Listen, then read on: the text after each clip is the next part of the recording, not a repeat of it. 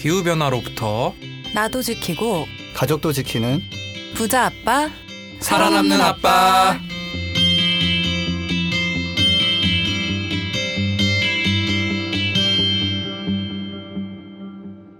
안녕하세요. 팟캐스트 부자 아빠, 살아남는 아빠입니다.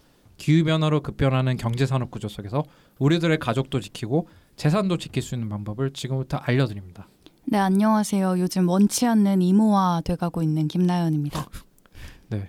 누가 이모로 만드는 거예요? 제 친구들이요. 아, 진짜 네. 이모 같대요? 아니요, 이모가 되고 있는 거죠. 이제 아이를 가지고 아이를 낳고 하다 보니까. 아, 그렇구나. 또 근래 들어서 딱 두 명이 되게 빠른 애엄마가 되기 시작한다. 아, 뭐. 빠르게 소식을 전해줘서. 그렇구나. 그런 친구랑 이제 그만 만나면 돼요. 왜요? 아, 왜요? 왜? 이모화가 그럼 중단되잖아. 이모화 펜스. 아닙니다. 또 뭐 지수스 뭐 안 좋은 일 있어요? 아니 나는 항상 이제 좀 친구랑 관계를 해결책을... 단절해야 된다면 이모화 하도록 하겠습니다. 아 그렇구나. 아, 그럼 뭐 그것도 네. 선택인 거고 인생은 예, 선택을 하면 되니까. 요즘 뭐 결혼이랑 이런 출산 같은 거는 완전히 선택의 시대여가지고. 맞아요. 그 지금 이미 그 70년대 초반 그분들 얼마 전에 통계청인가 어디 조사한 거 보니까 이미 그 나이 때 비혼을 선택하신 분이 많다고 하더라고요. 20-30%인가. 그러니까 밑에 세대로 갔으면 비혼 비율이 많이 늘어나겠죠. 아무튼 좀 고민이 됩니다. 그거 뭐 제가 고민할 거 아니고 보건복지부 인구 담당 하시는 분이 고민이 되실 것 같고. 지저쌤은 뭐 또 오늘 자기소개. 뭐 저는 극단적인 솔루션도 포함해서 항상 생각하는 김재석입니다. 왜? 친구 관계를 단절해라. 지저쌤의 솔루션 요즘 뭐 누가 뭐라 했나 보네. 뭐 아무튼. 예. 아니, 나도 얘기하고 나니까 조금 정말 색다르다. 정말 아이디어가 통통 튄다. 이런 인재를 누가 데려가면 정말 좋을 것 같다. 이런 생각을 해봤어요. 예. 네, 저는 재택과 그 육아는 도대체 양립할 수 없는 것이다라는 걸 몸소 체험하고 있는 차윤탁입니다. 예, 정말. 아, 이게 돌봄 교실을 또 보내려고 하니까 네. 또 좀 그렇더라고요. 하여튼 막 쉽지가 않은데 그 모든 학부모님들이 지금 다 어려우실 거예요. 힘들죠. 학교의 소중함을 다시 한번 깨달으실 텐데 다 힘내셨으면 좋겠고 뭐 아이들이 제일 힘들지 않겠습니까? 답답하고. 그렇죠. 네, 아니 근데 우리 애들은 집에서 학교도 안 가고 잘 놀아요. 제가 봐서 부모님 특히 집에서 양육을 담당하시는 분들이 너무 힘들다. 그렇군요. 네, 알겠습니다. 네, 그럼 오늘 또 전하는 말씀 듣고 이제 실속이나 코너 한번 진행해 보도록 하겠습니다. 플라스틱으로 넘쳐난 대한민국. 일회용 플라스틱 없는 장보기가 불가능할까요? 대형마트가 변하면 가능합니다. 그린피스의 플라스틱 제로 캠페인을 검색해 대형마트의 플라스틱 제로를 요구하세요.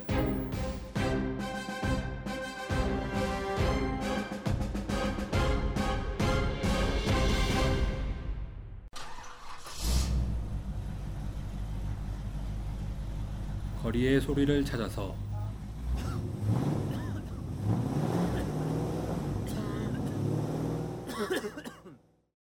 이 소리는 기후 위기를 심화시키는 내연기관차가 매캐한 매연을 뿜으며 지나가는 소리입니다.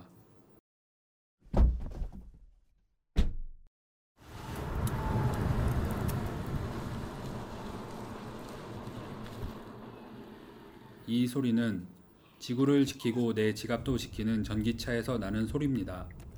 환경과 전기차에 대해 더 궁금하신 점은 그린피스 홈페이지에서 내연기관차 이제 그만 캠페인을 검색해주세요.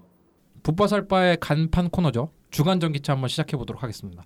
오늘 어떤 소식 갖고 오셨나요? 오늘은 2020년 1·4분기 전기차 판매 대수가 나왔어요. 그래서 전체 8,130대가 팔렸습니다. 우리나라죠? 네, 우리나라. 네. 예. 그리고 작년에는 6,345대가 팔렸어요. 이 1·4분기에. 그래서 28.1%가 늘어났고요. 근데 한 가지 재밌는 현상은 테슬라가 4,139대로 절반이네요? 예, 절반을 먹어버렸어요. 그래서 절반 이상이네. 그러네. 3분의 2네. 4대 중 2대는 테슬라였는데 한국에서 팔리. 아니, 절반 정도죠. 4,139대니까. 이게 뭔가 모델 3가 출시돼서 그런 건가요? 그렇죠. 작년에는 모델 S랑 X만 있을 때는 236대였어요. 근데 이제 4,000대가 됐으니까 20배 정도 늘어난 거고요. 근데 요거 늘어난 만큼 현대차가 많이 줄었어요. 그래서 2,121대로 35.7%가 줄었고 코나가 1639대가 팔렸다고 그래요? 그것보다도 더 재밌는 거는 코로나 사태인데 성장했네요. 전기차는. 그러니까요. 예, 코로나 속에서. 뭐 그렇죠. 예, 전기차는 뭐 아직까지는 그런 추세가 있어요. 전 세계적으로. 예. 예, 그리고 기아차가 만든 좀 제일 인기 많은 니로라는 차가 있는데 그게 860대가 팔렸는데 이거는 작년 대비 한 절반 정도로 줄어버린 거예요. 네. 근데 현대 기아 전기차도 기술적으로 매우 우수하다고 하는데 그러니까요. 왜 이렇게 좀 테슬라에 이렇게 밀렸나? 왜 좀 그 외제 선호 이런 건가? 아니면 가격이 너무 비싼가? 국산차가? 좀 네, 여러 가지 이유가 있는데 이제 한 가지 재밌는 거는 모델 3가 나오기 전에 현대차가 코나를 내놓고서 야 이제는 내 차례야 일론. 너희들도 좀 내놔봐 좀 이렇게 했었어요 광고를. 아 그래서, 일론 머스크한테 이제 너네도 내놔라. 네, 근데 그건 상당히 좀 패기 넘치는. 네, 패기 넘치고 재치 있는 광고였어요. 네. 우리가 먼저 내놨다 소형 SUV. 근데 이제 그 일론의 답변이 나온 거죠. 여기 내놨어. 어쩔 거야. 그래서 했는데 일단은 모델 3가 제가 가끔 얘기했지만 그렇게 안 비싸요. 우리나라에서 파는 코나가 옵션 막 집어넣으면 한 5천만 원 좀 넘거든요. 네. 근데 모델 3 같은 경우는 옵션이 별로 안 들어간 거가 값이 그 정도 돼요. 5천만 원 초반이거든요. 네, 그러다 보니까 뭐 보조금 제하면은 한 4천만 원 정도니까 그랜저 하이브리드가 한 3,600에서 4,400 정도 된대요. 차값이 보통 비싼 게 아니에요. 그러네요.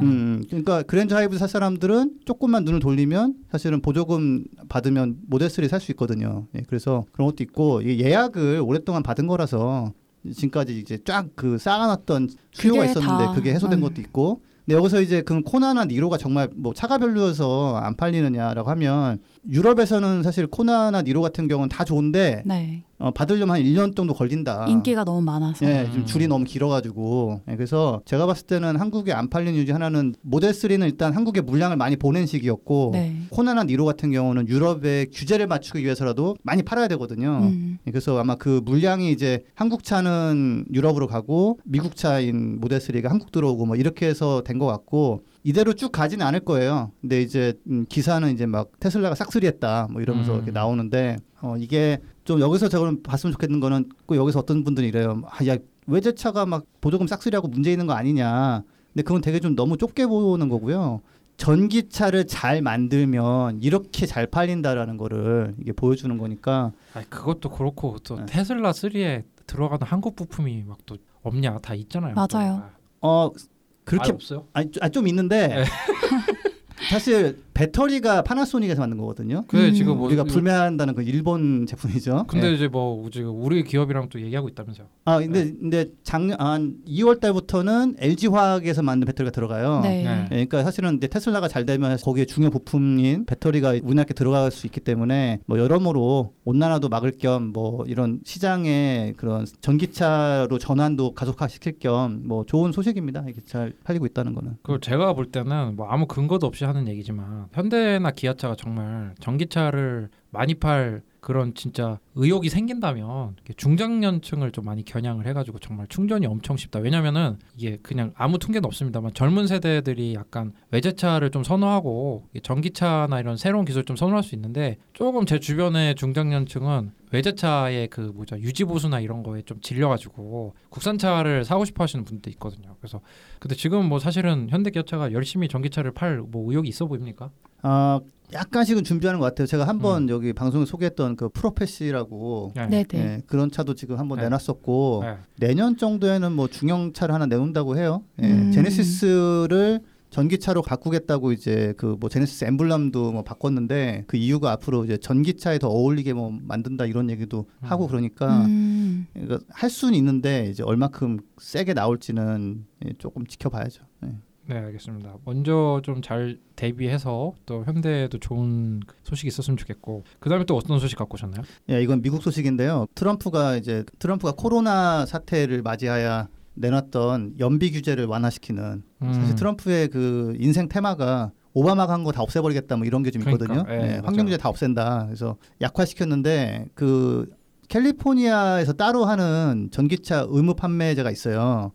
그리고 그 미국의 주들은 캘리포니아 거를 따라갈 수 있는 또 뭐 권한이 있거든요. 그런 옵션이 있어요. 그래서 3월 달에 워싱턴 주가 이제 나도 캘리포니아처럼 할래라고 합류를 했고 12번째로 합류한 거예요. 그리고 요번 이제 4월 달에 미네소타, 뉴멕시코 그다음에 오하이오도 아 우리도 캘리포니아식으로 해야겠다. 전기차가 늘어나야 된다라고 해서 합류를 하고 있어서 그 트럼프가 깽판을 치는 와중에 그래도 지역 주정부들에서는 좀 리더십을 약간 보이고 있어서 그나마 다행이고 한 가지 쌤통인 거는 자동차 업체가 이런 식으로 어느 시장에는 어떻게 만들고 어느 시장에는 저렇게 만들고 이거 되게 골치 아파하거든요.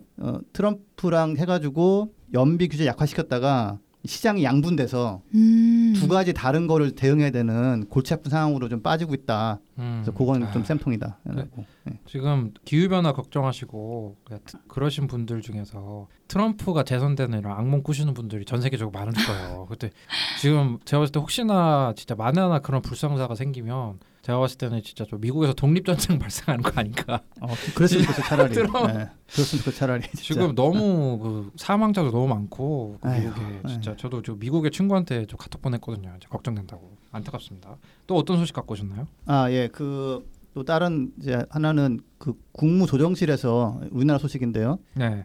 규제 신문고라는 게 있대요. 있어요, 있어요. 예. 예, 그래서 거기다가 하나 올라온 안건 중에 하나가 그 완속 충전기 7kWh짜리 그러니까 너무 느리다. 네. 미국은 17.6까지도 있는데 예. 속도를 좀 높여달라. 그래가지고 조정실에서 아 그래, 그 뭐 타당한 건이네. 오케이 그러면은 앞으로 완속 충전기를 2배 반 정도 빠르게 하는 것을 승인하겠다 해가지고 됐어요. 그래서 충전 시간이 이제 줄어들게 됐는데 이제 하나 재밌는 거는 우리나라가 지금 완속이라고 부르는 7kWh짜리 충전기가 영어로는 뭔지 아세요? 몰라요. Fast Charger. 아.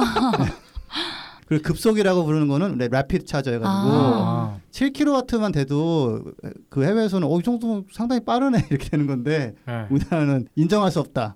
우리는 완속을 17.6으로 높이자 이렇게 해가지고 통과가 될 것 같고 이렇게 되면 근데 이게 괜찮은 게 제가 급속 충전을 해보면 이게 너무 빨라요. 그래서 꼭 휴게소 가가지고 물려놓고서 밥 먹다 보면 충전이 끝나.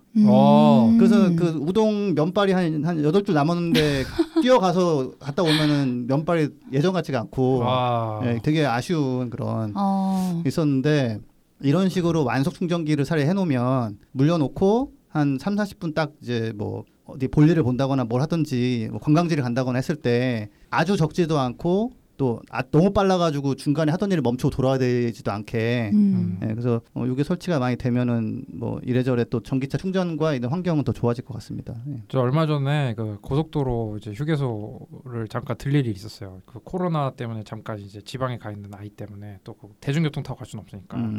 가까운 근교 갔는데 전기차 충전소 위치가 너무 안 좋더라고. 휴게소에서 너무 막 그렇게 좀 외딴 데다가 해놨고 일단 마음이 아팠어요. 수소 충전소도 있고 그런 데였는데 그거는 이제 장단점이 있어요. 네. 그게 좋은 데다 해놓잖아요. 그럼 다른 차가 돼요. 그래서 저는 차라리 떨어져 있으면 그러면 항상 비어있거든요. 그게 네, 좀 그런 것도 조금은 있어요. 그래서 그것 때문에 그렇게 했는지는 모르겠는데 예, 그 좋은 자리에다가 전기차 충전소 해놓으면은 왜 전기차면 저렇게 해놓냐고 또 막 시비가 붙어가지고 근데 점점 전기차가 늘어나면 또 충전기도 늘어나고 조금 더 좋은 자리로 오지 않을까요? 뭐 그럴 수 있죠. 예. 너무 근데 좋은 소식인 것 같아요. 이게 한국이 또 그 빨리빨리의 나라 아닙니까? 또 국가번호 82. 네. 정말 이런 그러네요, 그래요. 국가번호 플러스 82. 그런데 이제 국무조정실에서 또 이런 거는 또 받아들여가지고 그리고 이제 완속 충전기는 없고 계속 빨라지겠죠. 이제 네. 그렇죠. 플러스 80이면 더 빨리네. 네, 그러니까 지금 뭐 급속 충전이 우동 하나 먹기 전에 충전이 그렇게 많이 된다는 거는 30분도 안 걸린다는 거잖아요. 사실 지금 기름 넣는 것도 한 10분은 걸리거든요. 대략 뭐 그 셀프 같은 데가 또 5분에서 10분은 걸리기 때문에 금방 차이가 안 날 이제 잡힐 것 같습니다. 네. 네, 오늘 즐겁고 재밌는 소식 감사합니다. 네, 감사합니다. 네. 네. 부자 아빠 사랑하는 아빠. 네, 오늘은 좀 어때요? 지구가 좀 오늘은 평화롭습니까? 어떻습니까? 평화로운 줄 알았는데 평화롭지 않은 소식이 또 많이 들려가지고 하나를 가지고 왔어요. 지구재난 방송 한번 시작해보겠습니다. 네. 어떤 그렇게 또 안타까운 소식이 또 있나요? 제가 2월에 전해드린 동아프리카 지역에 이제 사막 메뚜기 떼가 출몰을 했다 이런 소식 기억하시나요? 기억 안 할 수가 없죠. 그쵸? 너무 충격적이어가지고. 근데 이 사막 메뚜기 떼가 또 다시 한번 창궐할 가능성이 되게 커졌다고 해요. 네. 그때도 말씀을 드렸었는데 다시 한번 말씀을 드리면 이 사막 메뚜기 종이 한 마리당 몸무게가 2g 밖에 안 되는데 매일 자기 몸무게만큼의 곡물을 먹어 치운대요. 그러니까 우리가 우리 몸무게만큼의 음식을 하루에 먹어 치우는 거죠. 그리고 1제곱킬로미터 넓이에 최대 8천만 마리가 뭉쳐서 날아다니는데 이 8천만 마리가 하루에 3만 5천 명분의 식량을 먹어 치울 수 있다. 와. 그러니까 진짜 어마어마한 식량을 먹어 치우는 거죠. 그리고 이 메뚜기 떼가 돌아다니면서 3만 5천 명 밥을 꿀꺽꿀꺽 하는 거죠. 그렇죠. 안 그래도 동아프리카는 식량이나 이런 게 늘 부족한데 얘네가 또 잡식성이라 뭐 쌀, 보리, 옥수수, 목화, 바나나, 나뭇잎, 뭐 식물, 과일류를 뭐 가리지 않고 다 먹는데요. 그래서 다시 한번 또 이제 기근이 오지 않을까라고 걱정을 하더라고요. 실제로 세계식량기구 홈페이지에서 지금 8일자로 업데이트된 내용이었는데 사막메뚜기 상황 업데이트라는 정보가 있어요. 그래서 그걸 보면 진짜 아, 이게 심각한 거예요. 웃을 일이 아니네 진짜. 네. 그래서 지난 3월 말, 그러니까 얼마 안 됐죠. 한 보름 전인데 그때 되게 비가 엄청 많이 내렸대요. 그래서 동아프리카랑 예멘 동부, 이란 남부 여기서 메뚜기 수가 이제 극적으로 늘어날 수 있다 이렇게 좀 경고를 한 건데 AP통신에 따르면 첫 번째 때보다 20배 정도 되는 2차 메뚜기 때가 도착할 거다. 20배? 네, 20배요. 그러니까 그때도 식량 때문에 되게 난리가 났었는데 아, 3월에 또 비가 또 내렸구나. 네, 또 내렸어요. 아. 그래서 이게 문제가 그거예요. 5월에 이제 메뚜기 알들이 부화를 하게 되면 6월 말에서 7월에 메뚜기가 떼를 이룬대요. 근데 이때가 또 곡물을 수확하는 그 시기가 이제 딱 시작될 때라는 거예요. 60만 명을 그냥 한 번에 먹어치우는 그런 메뚜기 떼가 온다는 것도 있고 우리나라 소재 같아요. 국군보다 더 많은 거 아니야? 와. 진짜 어마어마한 건데 이제 메뚜기가 이 지역의 주식인 카사바를 먹어치우면 이제 진짜 식량이 너무 없어지게 되는 건데 카사바가 뭐냐, 그 열대지방의 주요 식량이라서 이게 단백질 원으로는 조금 부족한데 그 열량이 되게 크대요. 윤탁쌤은 아실 수 있을 것 같아요. 카사바 저 잘 알죠. 네. 60만 분의 식량을 그냥 얘가 돌아다니면서 먹어치운다는 게 어마어마한 거거든요. 이게 보급 지금 쪽에 계신 분은 잘 아시겠지만 그죠? 네. 이게 FAO에 따르면 지금 뭐 60만 명도 아니고 수백만 명이라고 하더라고요. 지금 기근에 시달릴 걸로 예상되는 사람들이. 그 카사바도 고구마 비슷하게 생긴 건데 네. 그 좀 진짜 주식 중에 하나인데 이게 참. 근데 네. 더 문제가 지금 안 그래도 코로나19가 창궐해서 난리잖아요. 전 세계가. 근데 이제 우간다 농촌 지역에서도 굉장히 이제 메뚜기 떼를 우려를 하고 있는데 그게 어느 정도냐, 코로나19보다 지금 메뚜기 떼가 더 시급한 거예요 이분들한테는. 근데 지금 방제 작업을 또 할 수도 없는 게 코로나19로 봉쇄령이 내려져가지고 집 밖으로 못 나가고, 그리고 방제의 가장 효과적인 방법이 그 살충제를 항공에서 도포를 하는 거래요. 근데 또 지금 이게 코로나 때문에 수송에 문제가 생겨서 그만큼의 양을 수입할 수도 없다고 하더라고요. 제가 우간다 밑에 있는 탄자니아에 있었잖아요. 네. 거기서 우선은 농사라는 게 자체가 농업 선진국처럼 생산성이 높지도 않아요. 그리고 언제나 이제 인간과 동물의 경계가 훨씬 더 해가지고 네. 예를 들어 어떤 식이냐면은 선진국의 농업 기술자가 가가지고 생산성을 높이겠다고 그 씨앗을 딱딱딱 줄을 세워가지고 오와 열을 맞춰가지고 네. 그게 딱 심은 거예요. 심었더니 다음날 다 씨앗이 다 없었어. 왜냐면 그 쥐들이 패턴을 외워가지고 싹 다 먹어버린 거야. 그래가지고 이 농업 전문가가 봤을 때는 그냥 왜 이렇게 씨앗을 그냥 이렇게 흩뿌리냐, 이렇게 하면 안 자란다라는데 그게 다 이유가 있을 정도로 이 방제가 쉽지가 않거든요. 쥐들이 진짜 똑똑하구나. 그래가지고 이게 진짜, 그리고 여기서는 뭐 쌀을 막 저장해놓고 막 그렇게 먹는 게 아니라 네. 농사에서 자기 집도 먹고 팔기도 하고 그렇게 네. 이제 농업 비중이 높은데 이거는 이 메뚜기가 진짜 웃을 일이 아닌 게 그렇죠. 생계가 네. 지금 무너질 수 있는 건데 갑자기 어디서 메뚜기 떼가 나타나가지고 이렇게 가는 거잖아요. 좀 심각한 것 같고 진짜. 그리고 뭐 인류의 역사가 쥐나 이런 애들과 식량을 이제 뺏고 이러는 그게 계속 진짜 지난하게 있었는데 이게 아무래도 개독이나 이런 데서는 아직도 이게 그 손실 보는 게 많이 그 문제거든요. 근데 참 갑자기 나타난 메뚜기 떼 때문에 좀 너무 가슴이 아픕니다. 네. 그리고 다른 소식도 한 가지 가지고 왔는데 이게 좀 우리나라에서 막 기후변화 관련한 뭐 설문조사가 있냐 없냐 뭐 이런 얘기 했었잖아요. 근데 있었어요. 이게 결과가 나와서 그 결과를 가지고 왔는데 이제 시민 10명 중에 8명 이상이 코로나19 사태의 근본 원인이 생태계 파괴라는 데 이제 동의했다.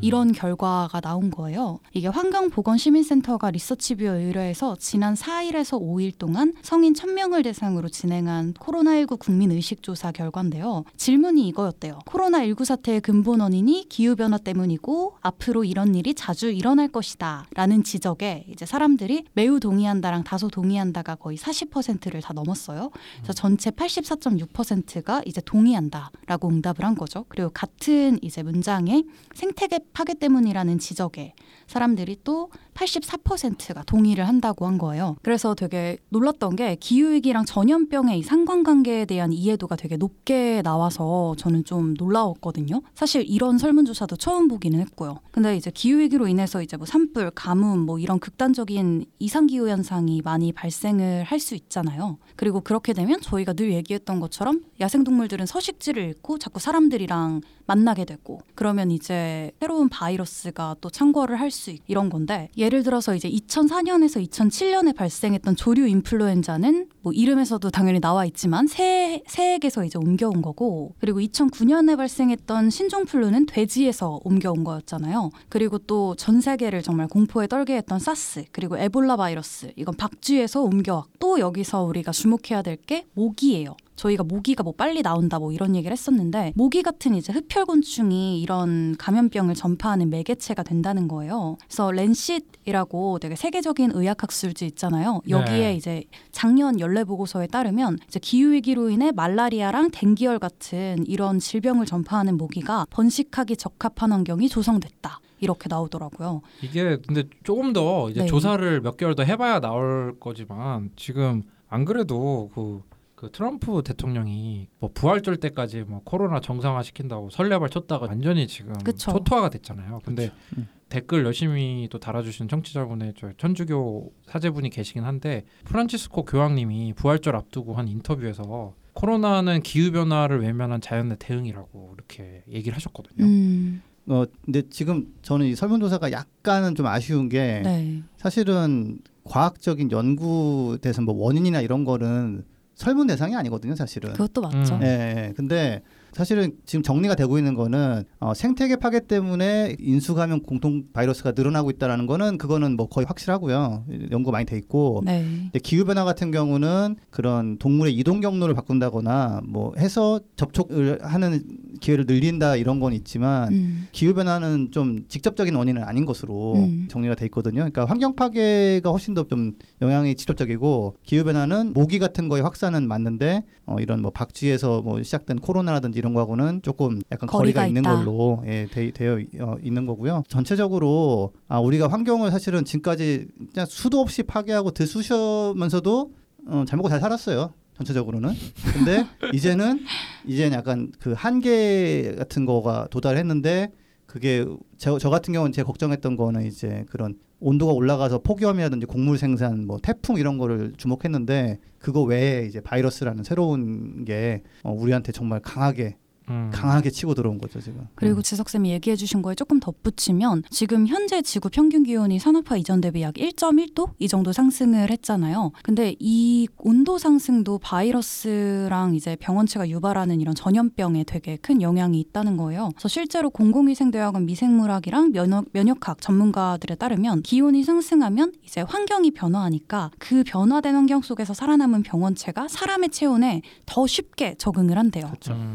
그래서 이런 것도 있고 조사를 발표한 분이 또 천주교 신부님이시더라고요. 그래서 나중에 맨 밑에 가서 알았는데 네, 이분이 이제 이 조사의 의의에 대해서 뭐라고 설명을 했냐면 이 조사를 통해서 코로나19랑 기후위기, 생태계 위기의 연관성에 대한 공감대가 어느 정도인지 확인하고 싶었다라고 얘기를 하셨어요. 그래서 저도 이 조사를 통해서 그래도 우리나라에서 뭔가 기후위기랑 뭐 이런 거에 관련한 시민들의 인식을 볼 수 있는 기회가 없었는데 좀 처음으로 볼 수 있어서 되게 의미가 있었던 것 같아요. 공감대하기는 위한 설문이면 뭐 물어볼 수 있죠. 네, 또 뭐 과학적 사실을 갖다가 설문할 필요는 없는 거죠. 이게 뭐 6.25가 남침이냐 북침이냐 설문했던 막 그런 그거 있었잖아요. 그러니까 용어는 잘 헷갈릴 수 있지만 어쨌든 사람들이 느끼고 있다는 거예요. 이거는 어느 정도 인간과 생태계의 경계가 허물어지면서 발생하는 질병이라는 거를 있고 그리고 요즘 저희가 너무 천주교 쏠림 현상이 발생하고 있는데 개신교와 불교에서도 이런 거 많이 활동해 주시면 저희가 언제든 소개해 드릴 수 있습니다. 개신교에서도 또 기후위기 관련해서 뭐 있었어요. 맞아요. 제가 다음에는 개신교랑 불교 쪽도 좀 조사를 해오겠습니다. 그리고 하나 제가 이제 좀 더 자세하게 다뤄보려고 준비는 안 해왔는데 우리가 호주 산불이 한 6개월 갔잖아요. 지금 호주 물속에서도 약간 불이 났어요. 지금 물속에서 불이 나요? 산호초가 생태가 뜨거운 물 때문에 수온 때문에 네. 대량으로 죽어나가고 있거든요. 아. 네, 이게 약간 이제 다른 사건이 워낙 많아서 지금 안 다뤄지고 있는데 요 관련해서 한번 제가 다음에 녹음할 때 다음 한번 녹음에 제가 소재로 쓰겠습니다. 네, 네, 네, 네. 아니 뭐 지섭 쌤이 뭐 나연 쌤 뭐 대본도 준비해 주신다고. 아 하니까. 그러면 좋죠. 네. 아 그러나 이게 저 호주에서 산호초가 계속 죽어나가고 있었거든요. 이게 급속화되고 있나 본데 네. 또 참 너무 안타까운 소식인데 다음에 한번 몇백 킬로미터가 한꺼번에 죽거든요. 네. 네. 제가 다음에 좀 잘 조사를 해보겠습니다. 네, 그럼 저희 또 전하는 말씀 듣고 다음 코너 진행해 보도록 하겠습니다.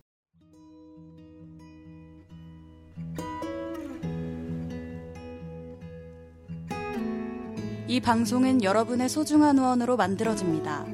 국제환경단체 그린피스 서울사무소에 후원해 주실 분들은 네이버에서 그린피스 팟캐를 검색하시면 쉽게 후원에 참여해 주실 수 있습니다.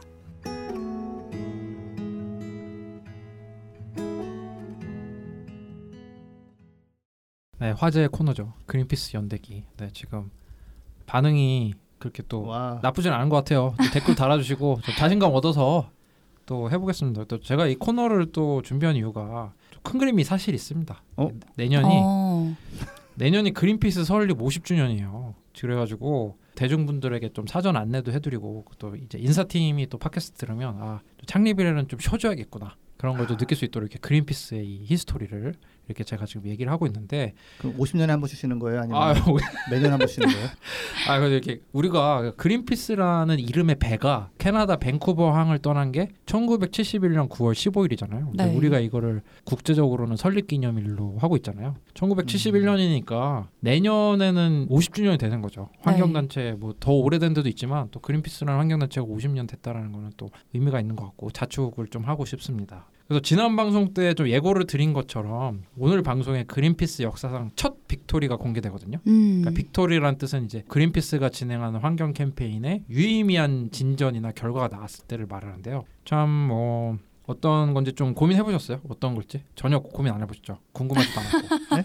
첫 빅토리가 뭐였는지. 아, 저는 고민했습니다. 네, 네 지석쌤한테 먼저 답변할 기회를 드릴게요.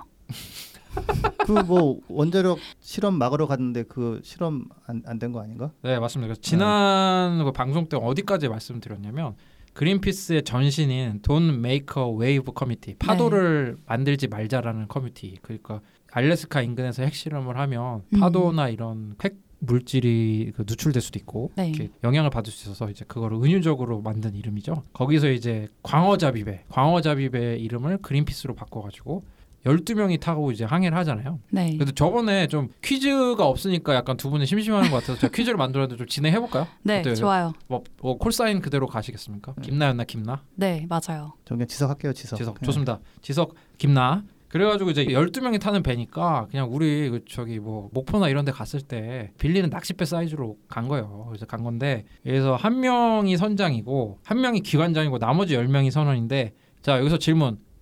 이 부서 인원을 가장 많이 태웠다. 자, 정답. 네? 이 부서? 네, 이 관련 파트 사람을 가장 많이 태웠다. 김나. 커뮤니케이션. 딩동댕. 와. 아, 그래서 이게 그때 당시 초대 회장이죠. 밥헌터 회장이 사실은 10명이 타고 가는 배에 누가 관심 있겠냐면 그때 나름 원대하게 하이레벨 익스포저 그러니까 미디어에 우리가 많이 노출하겠다는 계획을 세워가지고 선장과 기관장을 제외한 10명 중에 4명을 커뮤니케이션 관련 인력을 태웁니다. 벤 메칼프라고 연극 비평가이자 기자이자 이제 PR도 했었던 사람이랑 이제 커밍스 밥헌터 딕 피네베르그 이렇게 하는데 사실은 이게 그렇게 대단한 죽을 수도 있고 하는데 뭐 그런 의도를 가지고 간 건 아니고 벤 맥칼프 같은 경우는 이제 어쨌든 기자를 다룰 줄 알았고 그 다음에 아내한테 위치를 계속 알려줬고 커밍스라는 사람은 이렇게 더 조지아 스트레이트라는 그 캐나다의 언론사인데 약간 뭐라고 해야 되나 언더그라운드 그러니까 약간 사실은 타블로이드급이었어요. 타블로이드급인데 이제 더 조지아 스트레이트가 약간 좀 아직도 있더라고요. 이 언론사 아직도 살아있는데 타블로이드급에 이제 이 우리 항해 소식을 알려주기로 했고 밥헌터는 이제 밴쿠버선이라고 이제 지역 소식지 이런 거 있잖아요. 그런 데다가 이 칼럼을 하기로 했거든요. 사실 지역 소식지가 엄청 유명한 뭐 폴 크루그먼 교수 이런 사람들이 칼럼을 쓰는 게 아니라 예를 들어 뭐 50년 된 저기 뭐 그 동네 쌈밥집 주인 아주머니가 뭐 사는 얘기 쓰고 막 그렇게 하는 건데 거기다가 이제 싣기로 했고, 자 여기서 또 질문이 나갑니다. 딕 피네베르그라는 이제 조교수 출신이죠. 이분이 이제 알래스카의 신문이랑 워싱턴 베이스의 이 통신사의 이제 항해 소식을 알리게 되는데요. 이 통신사 이름은 무엇일까요? 이 통신사 이름은 해외 언론사로도 자주 쓰이고 또 이제 그 한국에서 유명 연예인의 사진을 찍어서 보도하는 것으로 유명합니다. 김나. 디스패치. 맞습니다. 정답. 아. 디스패치 인터내셔널이라고. 아 오늘 게임이 안 되네요. 지석쌤 분발하세요. 와. 그래갖고 이제 뭐 그때 당시에 AP라든지 뭐 뉴욕타임스라든지 이런 데를 미디어 파트너로 생각하고, 우리 지금 그린피스는 뭐 인터내셔널로 캠페인 홍보할 때 이제 뉴욕타임스 이런 데랑 얘기를 하잖아요. 네. 뉴욕타임스 기자가 배에 타서 취재하고 하는데 그때 당시만 해도 이런 소규모 지역 언론에서 했었고 그랬는데, 이제 그린피스 홍보를 도와준 거는 사실 미국 원자력 에너지위원회. 그러니까 지난주에 제가 소식을 드린 게 일요일에는 좀 긴장을 풀고 쉬려고 카세트 테이프를 들었는데 카세트 테이프를 배 나침반 옆에 틀어놔가지고 그 자기장 영향을 받아가지고 항로를 100km 넘게 이탈하잖아요. 네. 그래갖고 이제 미국에서 미군이 알래스카 기지에서 정찰기를 띄우잖아요. 그래서 이제 미국 원자력위원회에서 핵실험을 주관하는, 그래서 언론사에 공격을 합니다. 얘네 같은 애들 때문에 지금 미국 국민의 피 같은 혈세 22,000달러를 그 정찰기 띄우는데 썼다. 뭐 그 정도 가지고 그런데 1조 원도 아니고. 그런 식으로 했는데 또 그때 당시 그때 언론에서 또 중립적으로 입장을 실어줘야 되니까 오히려 그린피스 입장도 실어줘야 그쵸. 되잖아요. 양쪽의 의견을 그러니까 다 반영을 해야 되니까. 오히려 뭐 이제 홍보비는 원자력 위원회에서 쓰고, 아 그런 뜻이었구나. 스포트라이트는 또, 그리고 그때 당시에 이런 출항을 하다 보면 배 이름을 꼭 써줘야 되거든요 기사에. 네. 네, 배 이름을 이제 그린피스라고 지었잖아요. 네. 그래서 그린피스가 언론에 오히려 금방 노출이 되기 시작합니다. 그래서 출항을 9월 15일에 시작하고 열흘도 되지 않아서 첫 빅토리가 나옵니다. 자, 첫 빅토리가 나오는데 이 빅토리에서는 굉장히 좀 의미가 있는 게, 저희가 참 캠페인을 진행하면 뭐 열흘 안에 빅토리 나온다는 게 되게 힘들잖아요. 없죠. 변화를 만들기가 쉽지 않은데 바펀터가 이제 이렇게 얘기를 합니다. 뭐 그것은 주요한 정치적 승리였고 변화의 시작이었다라고 표현한 게 뭐였냐면은, 캐나다 해안선을 남쪽에서 북쪽으로 쭉 따라가지고 그 암치카, 알래스카 인근에 있는 암치카 섬으로 가잖아요. 근데 캐나다 총리가 성명을 냅니다. 핵실험에 반대하는. 그럼 이게 캐나다 총리가 성명을 냈는데 핵실험 반대하는, 이게 뭐 대단한 거냐라고 생각할 수도 있고 이게 도대체 그린피스랑 무슨 상관이 있냐라고 생각할 수 있어가지고 제가 당시 언론 기사를 갖고 왔어요. 그래서 언론 기사 갖고 왔는데, 그때 당시 총리가 배가 공해, 누구도 지배하지 않는 바다죠. 네. 나가기 전에 원래 배랑 통화를 하려고 그랬는데 뭐 나침반 옆에서 카세트 테이프 듣던 뭐 그런 분들이었는데 이 통화가 뭐 연결이 잘 안 됐나 봐요. 그래가지고 결국에는 스테이트먼트를 냅니다. 성명서를 내는데, 설마 또 저기 PD님이 또 저번 신앙성처럼 뭐 긴장 있는 뭐 BGM 깔아주시면 뭐 좋고 아니면 뭐 어쩔 수 없고, 네, 편집할 것도 그렇게 많이 만들면서 BGM까지 깔아달라고 하는 게 좀 짜증날 수 있는데. 노래 불러드릴까요? 네. 지석쌤 저번에 노래 부르시다가 잘려가지고 슬퍼하셨는데 불러주세요. 그대로 갔으면은 지금 구독자 한 500명 늘어났을 텐데. 네. 그 당시 기사를 제가 좀 번역을 해갖고 왔는데, 캐나다 총리는 예정된 암치카 핵실험을 반대하는 성명을 냈다. 그러나 그는 저항을 위해 떠난 그린피스 배 선원들에게 메시지를 보내는 데는 실패했다. 밴쿠버에 있는 그린피스 대변인은 라디오로 총리가 선원들과 컨택을 시도했으나 다른 지역으로 멀어져서 못했다. 배는 몇 주 뒤에 예정된 미 정부의 핵실험을 정지시키기 위해 알래스카 인근 암치카 섬을 항해 중이다. 이렇게 이제 그린피스 관계자. 근데 지금 그린피스 관계자가 아마 이러면 BGM을 못 가시겠군요. 맥칼피의 아내로 추정이 되는 사람인 것 같아요. 밴쿠버에 있으니까. 또 총리는 이렇게 말했다. 캐나다 사람들과 브리티시 콜럼비아주의 시민들에게 큰 분노를 일으키는 이 실험에 대해 대단한 우려가 있다. 암치카에 예정된 지하 핵실험은 캐나다 정부와 미 정부 간의 많은 협의의 주제가 되고 있다. 캐나다 정부는 미 정부에게 알렸다. 그것은 제한된 실험에 대해 동의할 수 없으며 우리는 모든 이런 핵실험이 중단되어야 한다. 라는 것이다. 암치트카 폭탄을 막기 위한 캐나다 연합체는 리처드 닉슨 미 대통령에게 핵실험을 반대하는 6,000명의 이름이 담긴 전보를 보냈다. 이게 그 얼마나 대단한 거냐면 캐나다와 미국 관계를 보면 대단할 수가 있어요. 미국 사람들이 좀 캐나다 어떻게 생각합니까? 거긴 뭐 아무나 좀 가져오고 뭐 눈 보고 싶으면 살짝 가는 뭐 그 정도로 보통 보죠. 그렇죠. 이제 캐나다 사람들은 근데 그렇게 생각 안 하거든요. 우리는 미국 사람이 아니야. 우리 미국과 달라. 우리 미국의 좀 업그레이드된 버전이야. 완전 사회 소셜 완전 다르잖아요. 옛날에 시코라는 그 미국의 의료 시스템 문제, 뭐. 네. 네, 그 고발할 때 쇼킹한 게 손가락 다치면은 그 치료받으러 캐나다 국경 넘는다고. 근데 시코는 진짜 충격적.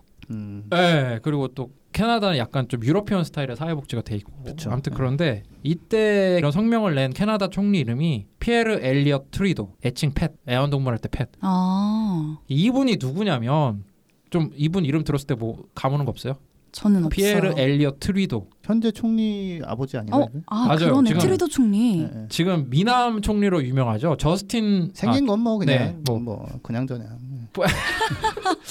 프랑스계라서 뭐 그런데 저스틴인데 쥐스탱 트뤼도 총리 지금 현 캐나다 총리죠. 그리고 저기 뭐야 트럼프 뒷담하다가 걸려가지고 뭐 좀 그랬는데 이분이 이 지금 피에르 엘리엇 트뤼도 당시 이제 71년에 그린피스에 대한 항해를 지지하는 그런 성명을 냈던 사람의 첫자들이에요. 그래가지고 이 그 피에르 엘리엇 트뤼도 총리라는 사람이 저는 뭐 캐나다 사람이 아니니까 모르겠지만 캐나다에서 역대 세 번째로 장수한 총리니까 오래 살았다가 아니라 오래 재임한 총리. 그래서 68년에서 79년까지 총리하고 한 번 졌다가 바로 1년 만에 다시 또 총리가 돼가지고 80년에서 84년 하고, 그러니까 우리나라로 따지면 약간 뭐 역대 대통령 아니면 삼김 정치인 정도 되는 레벨의 사람이에요. 리버럴 파티의 이제 당수를 지내기도 했고, 굉장히 대단한 사람인데 이 빅토리가 난 거의 이제 기준을 보면은 캐나다가 이제 미국과의 좀 더 독립적인 관계를 꾀하고 캐나다와 미국이 좀 사이가 안 좋았을 때 그럴 때 이제 이런 의미 있는 이제 빅토리가 나온 건데 캐나다 입장에서는.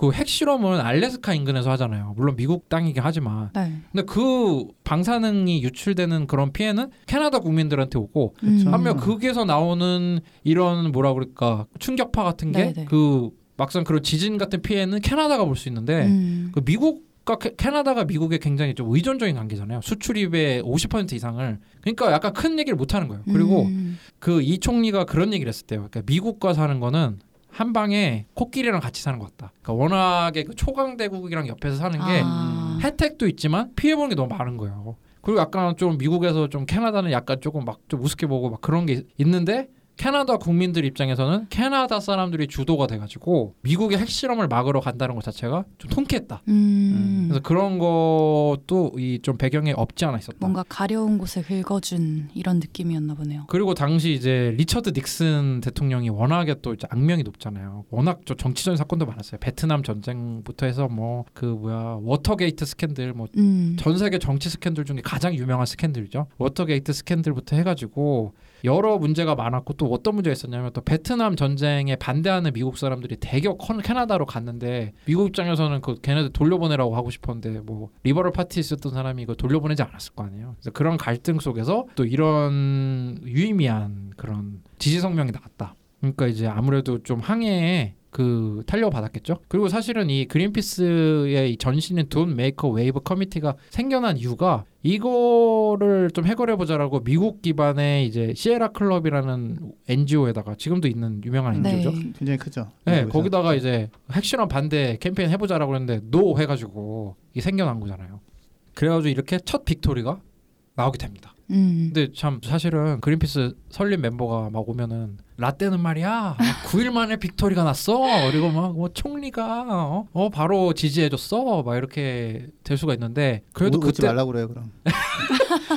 그때 당시에 정말 그 이제 선장이랑 그 기관장도 용기가 대단하죠. 그때 그쵸. 서쪽의 미국 캐나다 해안 중에서 핵실험 막으러 가겠다는 배는 아무도 없었다는 거 아니에요. 근데 그 배를 내준 용기도 대단하고. 10명도 무슨 뭐 전문 뭐 정치인이나 언론인이나 이런 사람들이 아닌 사람들이 와가지고 타서 이런 관심을 이끌어냈다는 거는 참 유의미한 결과인 것 같습니다. 그래서 오늘은 이제 첫 빅토리 소식을 들어드리고 이제 한 열흘 정도 했네요. 항해가 한 40일 정도 되는데.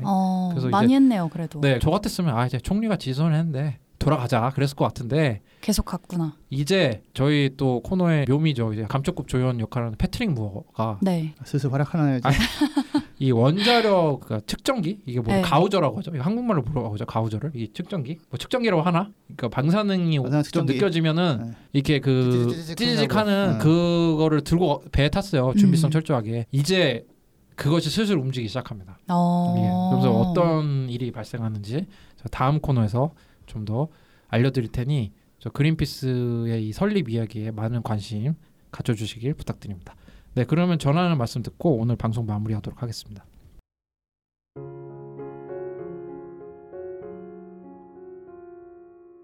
부자 아빠 살아남는 아빠는 애플 팟캐스트, 구글 팟캐스트, 팟빵, 파티, 앵커, 오디오 클립 등을 통해서 들으실 수 있습니다. 방송에 대한 의견이나 참여를 원하시는 분들은 gkr@greenpeace.org로 메일을 보내주시면 저희가 정기적으로 확인하겠습니다. 부자 아빠, 살아남는 아빠.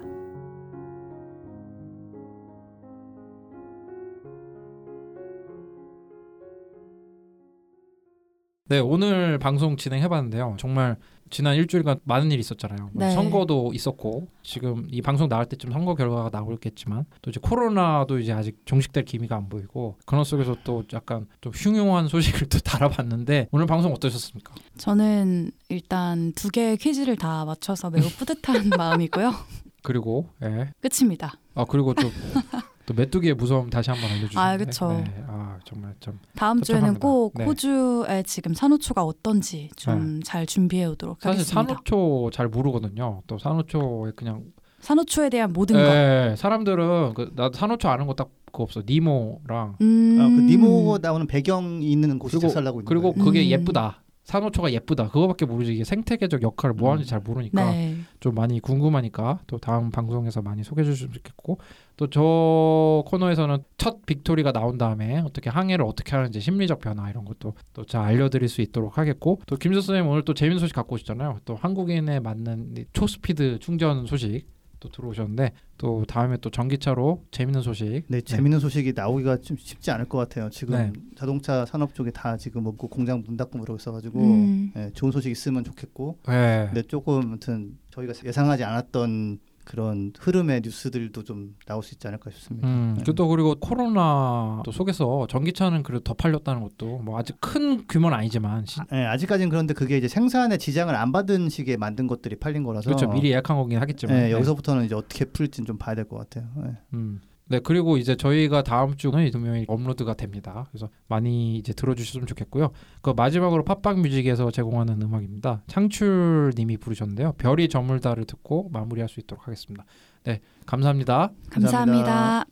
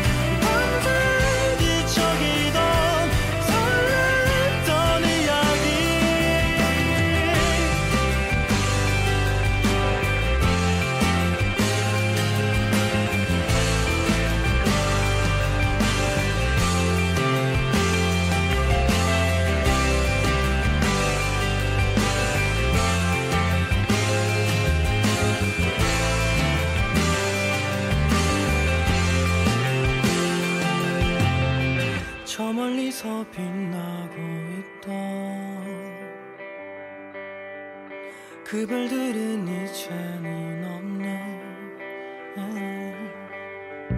저 멀리서 빛나고 있던 그별들은 이제는 없네. 조심스레 건넸던 그 떨림도 다신 볼 순 없던가. 벌써 끝나버렸나.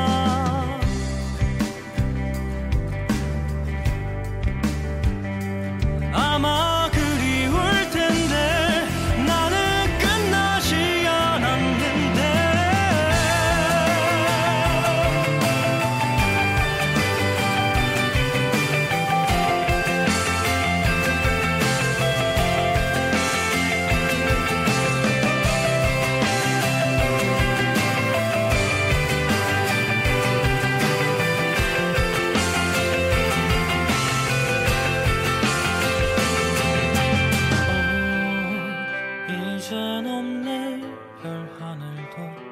밤에 움츠리던 어릴 적 이야기